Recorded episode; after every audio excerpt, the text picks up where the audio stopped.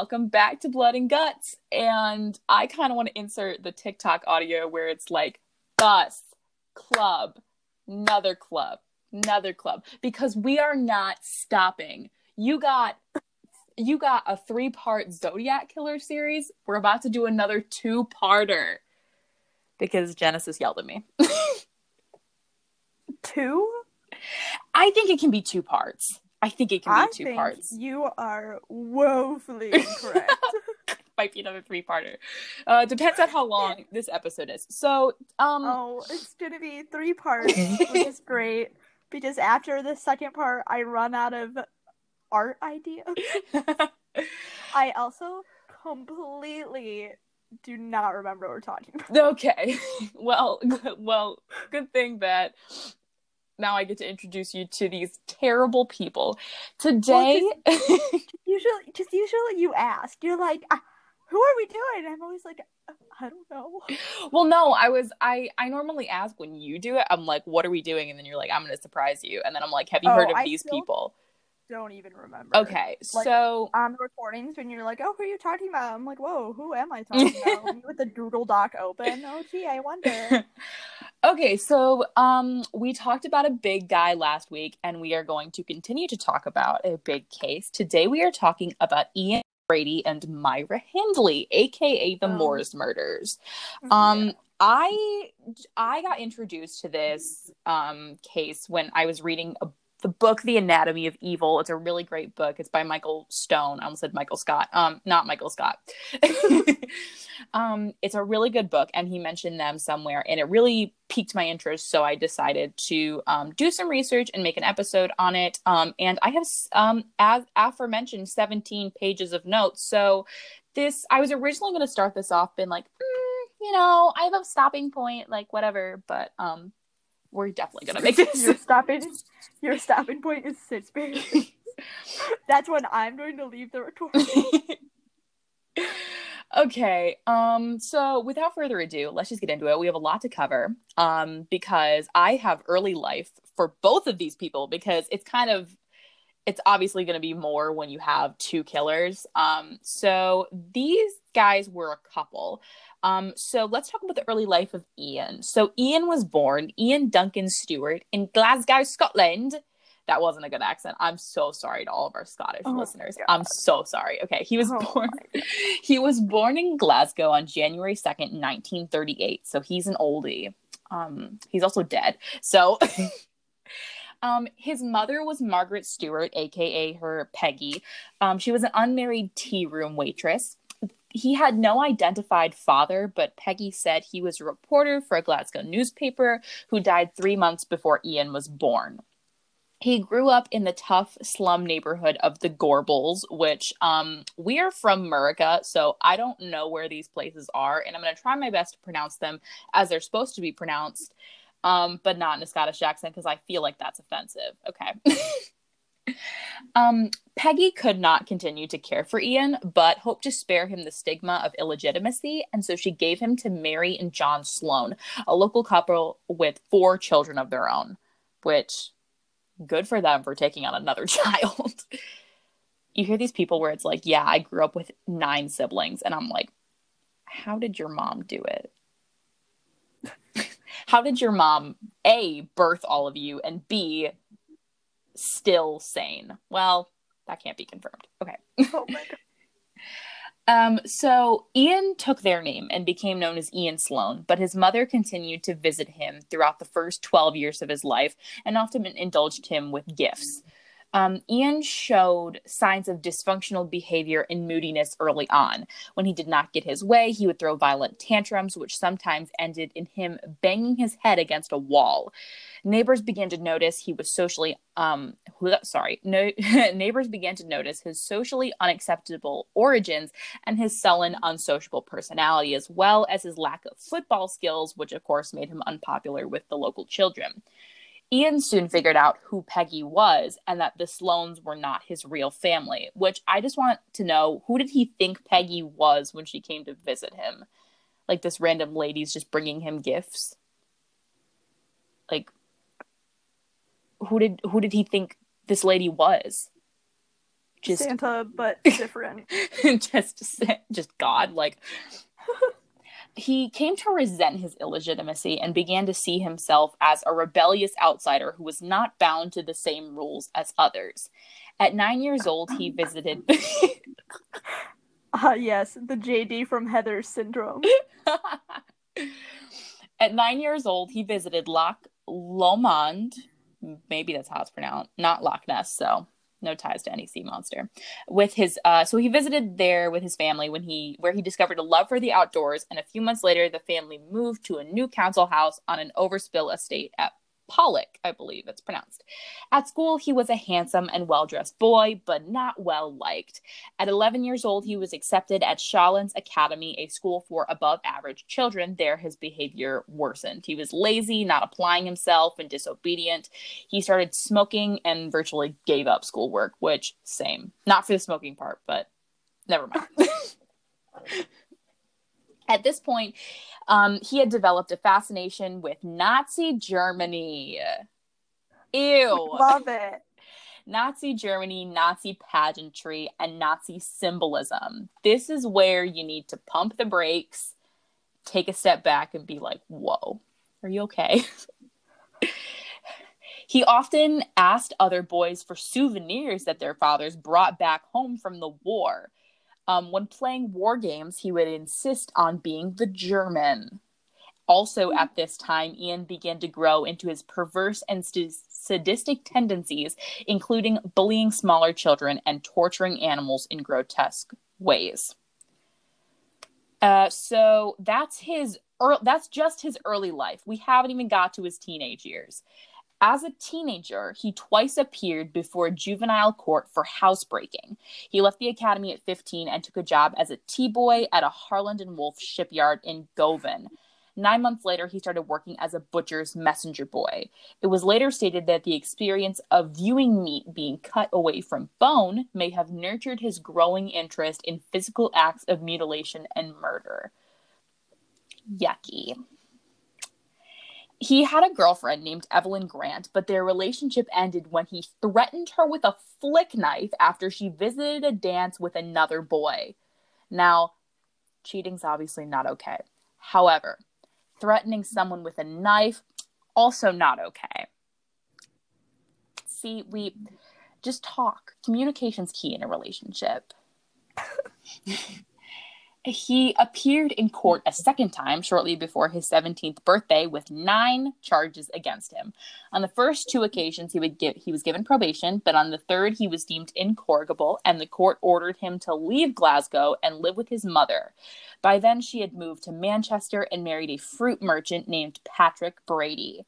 Patrick got Ian a job as a fruit porter at Smithfield Market, and although he did not get along with his stepfather, Ian took his name and began to be known as Ian Brady. Brady's feelings of isolation and hostility then began to manifest in other ways. He would spend hours in his room reading and listening to music. He became increasingly enamored with a philosophy that championed cruelty and torture and that idea that superior creatures had the right to control and destroy weaker ones. Just gonna let you take that in. let me just absorb. As I as I as I scroll down on my Google Doc, let me just give you a second to just, you know. So, Brady avidly collected books about torture and sadomasochism and other paraphilias relating to domination and servitude. He Where also began. even- Where you That's what I'm wondering. for that? Where do you get that? Me just walking about to Barnes and Noble. Hey, so I'm looking for some very like specific literature. I mean, Uh, I have serial killer books on my shelf, but that's also yeah, but you don't have a book that's like spankings and why they work. I don't. Jesus. I, Oh like, my where God. do you go? I Does don't Barnes know. Noble have that in stock? Probably not. I don't. What section would it be in? I don't know. Oh, maybe you go into you you might go into like those those like shops, you know, those The sh- shops. those shops, The and they might have them. Yeah, they might have them back there. You go into the back of Spencer's. They probably have That's not what they have in the back of Spencer's. It could be. No, they don't include that. They have everything else except you that. You can't sell that at a mall. Imagine some child being like, "Oh, mom doesn't want me to see that wall, but you know, here's a book about sadomasochism. Oh my god." I'm a big reader. I'm a gifted child. well, um, in addition to this, he also began heavily drinking and frequenting the cinema and was in need of extra money to support these new habits. So he gambled on horse races. And that's pretty much it. Um, How old is he at that point? Uh, at least 15. Yeah. What kind of gentleman? I attended the cinema drunk. and I I bet on horse races. Like Mhm. God. What old man possessed you? I don't know. Within a year, well, with the cinema. hold on, within a sadomasochism in the dark. Well, hold on. Within a year of moving to Manchester, he was caught with a sack full of lead seals he had stolen and was trying to smuggle out of the market. He was convicted several more times, plus arrested and fined for an incident of public drunkenness. He was sent to Strangeways prison for three months, and he was still under 18. He was sentenced to two years in a Borstal for training. Um, he was sent to Latchmere House in London, then Hatfield Borstal in the West Riding of Yorkshire. Um, I don't know where any of those places are or what they are. I believe they're just like, you know, like s- s- training military schools for boys. I'm probably guessing.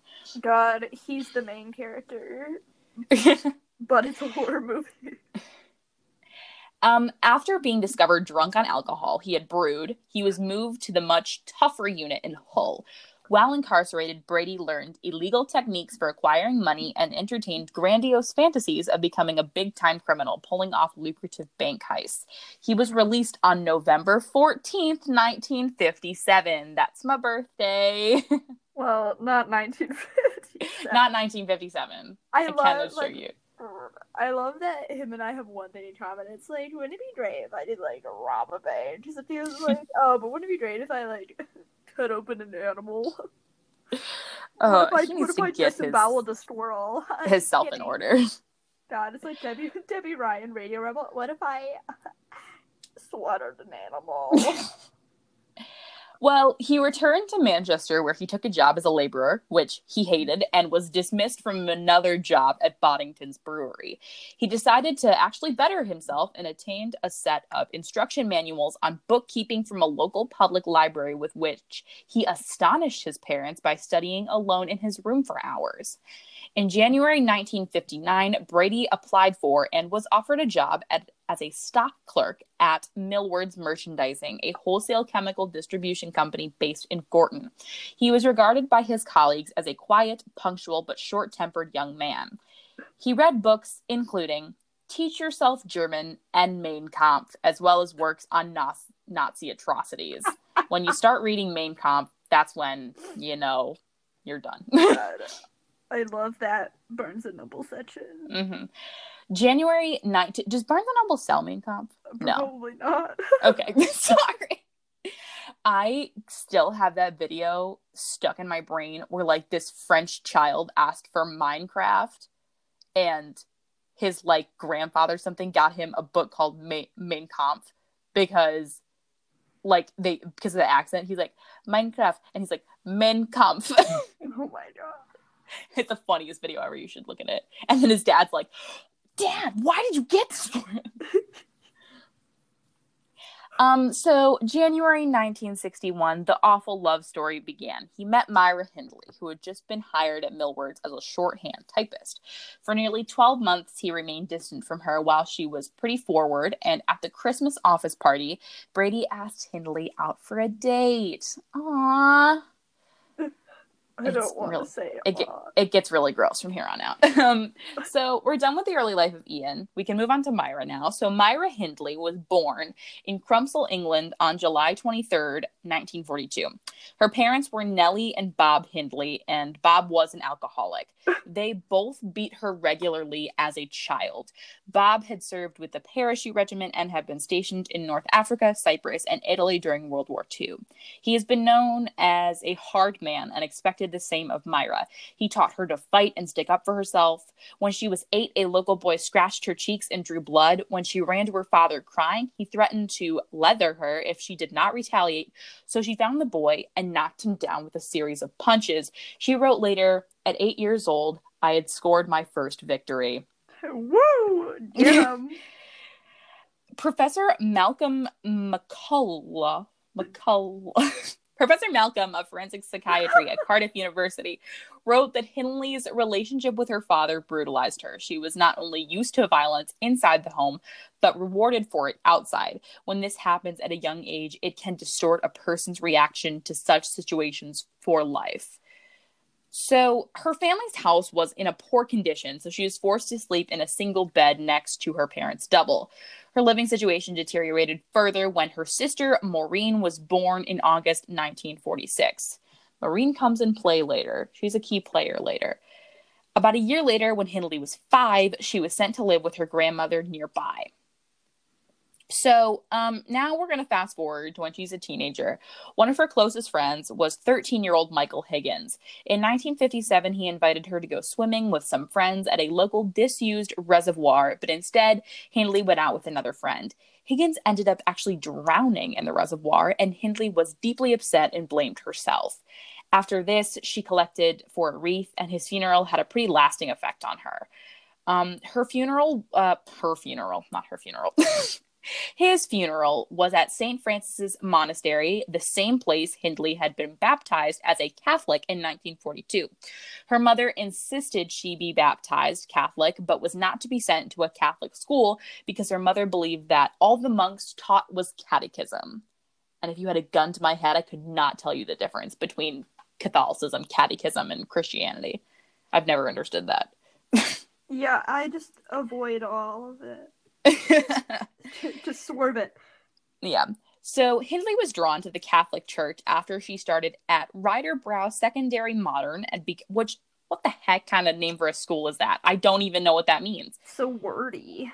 Yeah, and began taking instruction for formal reception into the church soon after Higgins' funeral. You want to know something fun? Always. Her confirm her confirmation name was Veronica. Can you guess what my confirmation name was? Was it also? It was also Veronica. I don't. Okay, I don't have one, so I can't be fancy like you. I guess. I Well, the under- only reason that I was ever like confirmed was because I went to a Catholic school and it was literally like required. I literally don't even understand what it means. I have no idea. It basically means like you're a you're an adult in the church. but why? That's basically what it means. Why like the extra name? I don't. I don't know. I don't it's supposed to be the saint that guides you. And you want to know what's so funny? I didn't actually mean to pick Veronica. I meant to pick Saint Cecilia, which is the patron saint of music. But I forgot her name and I put down Veronica. Who's Veronica? She's the one that wiped Jesus's face with a cloth when he was being crucified. Yeah, I mean, I figured. I don't know. Look, I they named the first book after me, and that is the end of my relationship with the Bible. Oh, so you came before the Bible. Obviously, Got it. Okay. So her first job was a junior. Where we are now talking about Myra Hindley and not any Catholic saint. Her Jesus, first, Jesus attended a Catholic school. yeah, her first job was a junior clerk at a local electrical engineering firm. She made errands, made and typed, and was well liked enough that when she lost her first her first week's wage packet, the other girls took up a collection to replace it, which is super nice. No one at my work would do that for me. I wouldn't even do that for me. At 17, she became engaged after a short relationship, but called it off several months later after deciding the young man was immature and unable to provide her with the life she wanted, which, dang. All right. Get it. Yeah, she took weekly judo lessons at a local school, but found partners reluctant to train with her because she was often slow to release her grip. she took a job at Bratby and Hinchliffe. What the heck even is that? Okay, an engineering company, but was dismissed for absenteeism after six months. In January 1961, at 18, she joined Millwards as a typist. As soon as uh, she soon became infatuated with Ian Brady, despite his criminal record, she began a diary. And although she had dates with other men, some of the entries detailed her fascination with Brady, who she spoke to for the first time on July 27th. Over the next few months, she continued to make entries but grew increasingly impatient with him until December 22nd when Brady asked her on a date to the movies. So there you go. You have both Ian and Myra's backstory, and now we're at the same time. That's established timeline. Now we're going to talk about how they were as a couple. So their dates followed a pattern of a movie, usually X rated, um, and then back to Hindley's house to drink German wine, which oddly specific. Brady gave her books to read, and they often spent their lunch breaks reading aloud. Um, can you guess what kind of stuff they read? Oh my god! So you're you've been like glitching out the whole time. Oh, I'm sorry. Uh, so all I heard was, "Can you guess?" And I was like, "No, no, I can't." So Brady gave her books to read, and they spent their lunch breaks reading aloud these oh. books. Can you guess what they were about? Definitely Nazis. yeah. Accounts of Nazi atrocities. Hind uh, oh my god, I forgot I, I forgot this was a thing. Hindley began to emulate an ideal of Aryan perfection, bleaching her hair blonde and applying thick red lipstick. Don't bleach your hair. That's so that's that's so unhealthy. Especially like for Hitler. Like not only but like to be like, "Oh yeah, here we go." this is it. she expressed some concern of Brady, where in a letter to a friend, she mentioned an incident where she had been drugged by him, but she also wrote of her obsession with him. Yeah, you know, I'm starting to get like a little worried. Like, I don't know, it's just bad vibes. Like, maybe it's the drugs he slipped me, but I don't know. He's really cute, so yeah, it's all right. I'll let him. Yeah. I'll let him do it again. Yeah. A few months later, she asked her friend to destroy the letter. Later, in her plea for parole, she said, quote, Within months, he had convinced me that there was no God at all. He could have told me that the earth was flat, the moon was made of green cheese, and the sun rose in the west. I would have believed him. Such was his power of persuasion. Well, That's when it's unhealthy, ladies. Just so you know. gain gain a brain cell, and yeah, talk to me again. Mm-hmm. Under his influence, she stopped going to church and started hating children, which is us right now. Um, yeah, done. I don't need a man for that. I was born that way. Thank you, mom. Yeah, she she began to change her appearance even further by wearing risque clothing such as high boots, short skirts, and leather jackets. Ooh, Ooh. Still. Yeah. At first, Both... I was gonna be like, "Oh, she's showing a little ankle," but then you said the high boots, and I was like, "Never mind, opposite." Just kidding. Yeah. Ankles are away. She's yeah. Not that far gone yet. God yeah. bless. well, hold on. Both Ian and Myra became less sociable to their colleagues. They were regulars at the library, borrowing books on philosophy as well as crime and torture. Which, you know what? Same. I I do that. Oh my god. Yeah. Hindley was not a very qualified driver, so she often hired a van in which she and Ian would plan bank robberies, which they never carried out. Hindley was friends with George Clitheroe, the president of the Cheadle Rifle Club, and on occasion would visit two local shooting ranges. Clitheroe, Clitheroe arranged for her to buy a 22 rifle from a gun merchant in Manchester. She also asked to join a pistol club, but was a poor shot and bad tempered, so he told her she was unsuitable. well, you know what? She also purchased a Webley 45 and a Smith & Wesson 38 from other members of the club. Oh, Myra. Oh, Lord. they then became interested in photography. Their hobbies are all over the place. They're like, ah, yes, Nazis, but ooh, pretty pictures. So Brady owned a box brownie which took photographs of Myra and her dog Puppet but he later got a better one with a time delay camera and purchased lights and darkroom equipment. They took photos of each other that at the time would have been considered sexually explicit. They took pictures of themselves acting out sadomasochistic fantasies, and one of their East lies. What the heck? I think this is a typo. And one of their ambitions was to crack the illicit amateur pornography market and sell obscene photos of their antics. Yes, me too. You're like, that's one of their goals in life. That's God, it hurts to see someone else living your dream. so they later took pictures of each other um, standing uh, like kneeling at the burial sites of their victims. For myra this was i love that i wrote this. For myra this was a big change from her earlier and shyer nature. I love that i wrote that. I was like yeah this is important. In case you had yeah, in case you hadn't already realized. So now we're going to get into the murders. By June 1963, Brady had moved in with Hindley at her grandmother's house on Bannock Street. Hindley claimed that Brady began to talk about committing the perfect murder at that in July 1963. The evening of July 12th, 1963, Brady told Hindley to drive her van around the local area while he followed behind on his motorcycle. And when he spotted a likely victim, he would flash his headlights and Brindley, uh, Brindley. Can I talk today? And Hindley was to stop and offer that person a lift.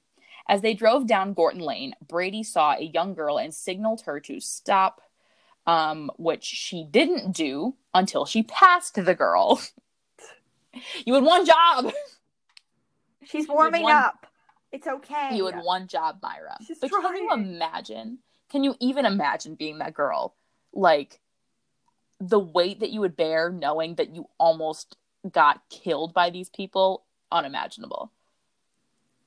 So Brady demanded to know why she didn't stop. And you know what Myra's response was? What was it? She recognized the girl as Marie Ruck, a near neighbor of her mother. Oh my god. Yeah. Shortly after 8 p.m., they were driving down Froxmer Street, and Brady spotted a girl wearing a pale blue coat and white high heeled shoes walking away from them and signaled for Hindley to stop. That night, they claimed their first victim, 16 year old Pauline Reade. Pauline had attended school with Hindley's younger sister Maureen and had also been in a relationship with David Smith, a local boy who had three criminal convictions for minor crimes. He's a, also a big player in this. He will come back later. She was lured into Hindley's minivan while Brady followed behind on his motorcycle. They drove up to Saddleworth Moor, where Hindley asked her to help her look for a lost glove, which is the worst ruse ever. She introduced Brady to Reade as her boyfriend, who had also come to help look for the glove. Brady took Pauline into the moor while Hindley waited in the van. Now, obviously, as if there is not trigger warning on this entire podcast, but this specifically involves violence towards kids. So if that's not your cup of tea, then maybe click off now. Um, while searching, Brady attacked Pauline and raped her.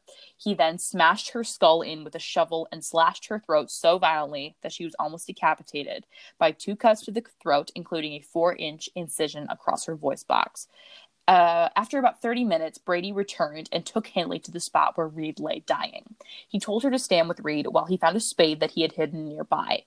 When Hindley asked him if he had raped Reade, he said, Of course I did. He then buried her body in the moor.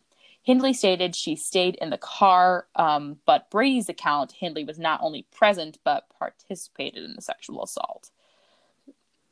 On the way back, they passed Pauline's mother, Joan, who was with her son, Paul, searching the streets for Pauline. That got me. Yeah like, oh my God, that's awful. So, police found that no one had seen Reade before her disappearance, and although David Smith was questioned, he was cleared of any involvement. Okay, so next, on November 23rd, 1963, they killed their second victim, 12 year old John Kilbride. Hindley lured him into her car from a marketplace in Ashton-under-Lyne and asked him to help her carry some boxes. So, slightly more acceptable ruse. However, don't kill people. Um, they offered him a lift home because Kilbride said his parents might worry that he was out so late. They also promised him a bottle of sherry.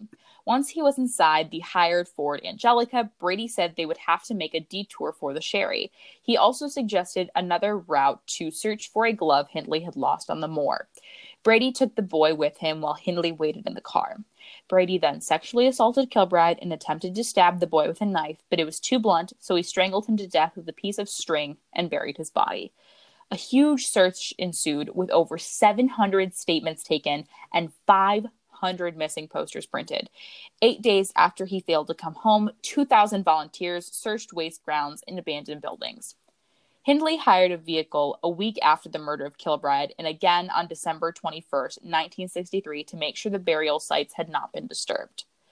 Okay, let's take a little breather. We got more victims to go through. um, okay, so on June 16th, 1964, their third victim was another 12 year old boy, Keith Bennett. He vanished on his way to his grandmother's house in Longsight in the evening. Hindley lured him into her mini pickup, which Brady was sitting in the back of by asking him for help loading some boxes, after which she would drive him home. She drove to a lay-by on Saddleworth, and Brady went off with Bennett looking for a lost glove. Brady again sexually assaulted Keith in a ravine before strangling him to death with a string and burying his body. His body has never been found. We're going to talk more about this later. They did a lot of searching for this body, but this is, I think, the only one that was never found. Hindley kept watch, and after about a half hour, Brady came back. Bennett's stepfather, Jimmy Johnson, which it's a fun name, Jimmy Johnson, became a suspect in the two years following the boy's disappearance. He was taken in for questioning four times. Detectives searched under the floorboards of the Johnsons' house, and when it was discovered that the houses in the row were connected, the search extended to the entire street. But nothing came out of this. So the fourth victim was 10 year old Lesley Ann Downey. Brady and Hindley went to a fair in Ancoats on December 26, 1964, and noted that Lesley was apparently alone. They approached her and deliberately dropped some things they were carrying and asked her to help take the packages to their car and then to their house. At the house, Leslie was undressed, gagged, and forced to pose for photographs before being raped and killed. Okay, so Hindley stated later that she went to draw a bath for the girl, but found her dead when she returned. Like, you absolute monster. How dare you? Like, how dare you say you were going to do something that was going to help her when really you just tortured her until her last breath? Like, Yeah. how dare you? What she actually did was record the child's rape and torture by Brady on an audio tape. So, great going, Myra. Absolute terrible liar. Um, so the tape clearly records the voices of Brady, Hindley, and the child, who is trigger warning, screaming, protesting, asking to go home, and pleading for her life. Brady claimed that Hindley killed her. What is the most shocking to me is the fact that this audio tape, and I'll mention it later, was actually played in court. Like the jury had to hear this, which I cannot imagine. I cannot imagine. The next morning, they drove Lesley's body to Saddleworth and buried her naked with her clothes at her feet. Now, um, we're going to wrap up here. On October 6th, 1965, the couple claimed their fifth and final victim, 17 year old Edward Evans. Hindley drove Brady to Manchester Central Railway Station, where she waited outside the car while he picked a victim. After a few minutes, Brady came back with Evans, an apprentice engineer who lived in Ardwick. He introduced Hindley as his sister. They then took him back to their house on 16 Wardlebrook Avenue, Hattersley, Cheshire, where they drank a bottle of wine. At some point, Brady sent Hindley to fetch David Smith. Again, I told you he'd come back, the husband of Hindley's younger sister, Maureen. So weird, a lot of weird parallels. So this dude who was actually who dated Pauline, who was the first victim, is now the husband of Hindley's sister, which that just seems weird. Brady had been making a friendship with Smith, which was worrying Myra as she felt it compromised their freedom, which, you know what, is exactly what happened. Hindley returned with Smith and told him to wait outside for her signal. When the signal came, Smith knocked on the door and was met by Brady and then left to go get the wine. Smith said, I waited about a minute or two, then suddenly I heard a hell of a scream. It sounded like a woman, really high pitched. Then the screams carried on, one after another, really loud. Then I heard Myra shout, Dave, help him very loud. When I ran in, I just stood inside the living room and I saw a young lad. He was lying with his head and shoulders on the couch and his legs were on the floor. He was facing upwards. Ian was standing over him, facing him with his legs on either side of the lad's legs. The lad was still screaming. Ian had a hatchet in his hand. He was holding it above his head and he hit the lad on the left side of the head with the hatchet. I heard the blow. It was a terrible, hard blow. It sounded horrible. He then watched Brady throttle Evans with electrical cord. Brady sprained his ankle in the struggle, and Evan's body was too heavy for Smith to carry to the car on his own, so they wrapped it in plastic and put it in the spare bedroom. And that is where we are going to stop for today. Next next week we'll get into the investigation and the arrest, which it's so funny that Myra was like, "Ah, yes. You know, I'm really worried that this dude is going to compromise our freedom and that is exactly what he did." Um, so there you go. We've gotten through most of the morbid stuff. That was all that was all the murders. They didn't do anything else. Um and yeah. How you doing? So good. Apologies, but it's it's it comes back later because later there's there's actually a lot of information about them in jail. I have an entire section about their entire incarceration and they really just had an awful time which thank god they did yeah um yeah. Yeah god bless that they had an awful time just they got everything coming to them so i will be posting photos of all of the victims you can find that on instagram at what's our instagram blood and guts pod at, we're on twitter at blood underscore guts pod there you can find links to our website where you can email us whatever you want to email us. Tell us about your day. Give us a case suggestion. Give us suggestions for ghosts. Give us your ghost stories. Give us your creepy stories. Maybe you met a murderer once in your life. We want to know. um, on all of the platforms that we are on, you can probably rate, subscribe, follow. That helps get the word about the podcast out there. We really appreciate any reviews that you give us on Apple Podcast we are slowly rising the ranks of the true crime podcasts. Um, and do you have a PSA? Um, PSA: Don't kill children. That's a good one. I agree. I think it's, I think it's Yeah. crucial. yeah. Um, you know, PSA.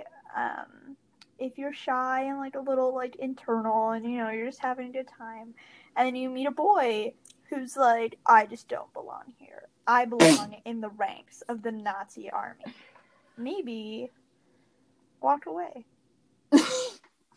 Yeah, maybe, you know, just maybe say no to that date. Maybe you flee. Maybe flee. You know, like look behind you, make sure you know you're not being Mhm. followed by. Mhm. Uh, he, you know, he would idolize the Joker. Yup. We've mentioned this before. Yeah, and it comes back because I'm teaching you the real life lessons that you know, and it's a run. Yeah. Um, so yeah, that was the episode. Come back next Sunday for part two. We're gonna get into the investigation, the arrest, the trial, which the trial was something else. It really was. That's really the only part I fully remember because I yeah, the trial was something else, bruh. Um, yeah. So I hope you all have a wonderful week. And for the love of God, don't idolize Nazis. And don't kill children. Don't kill children. Bye, everyone. Bye.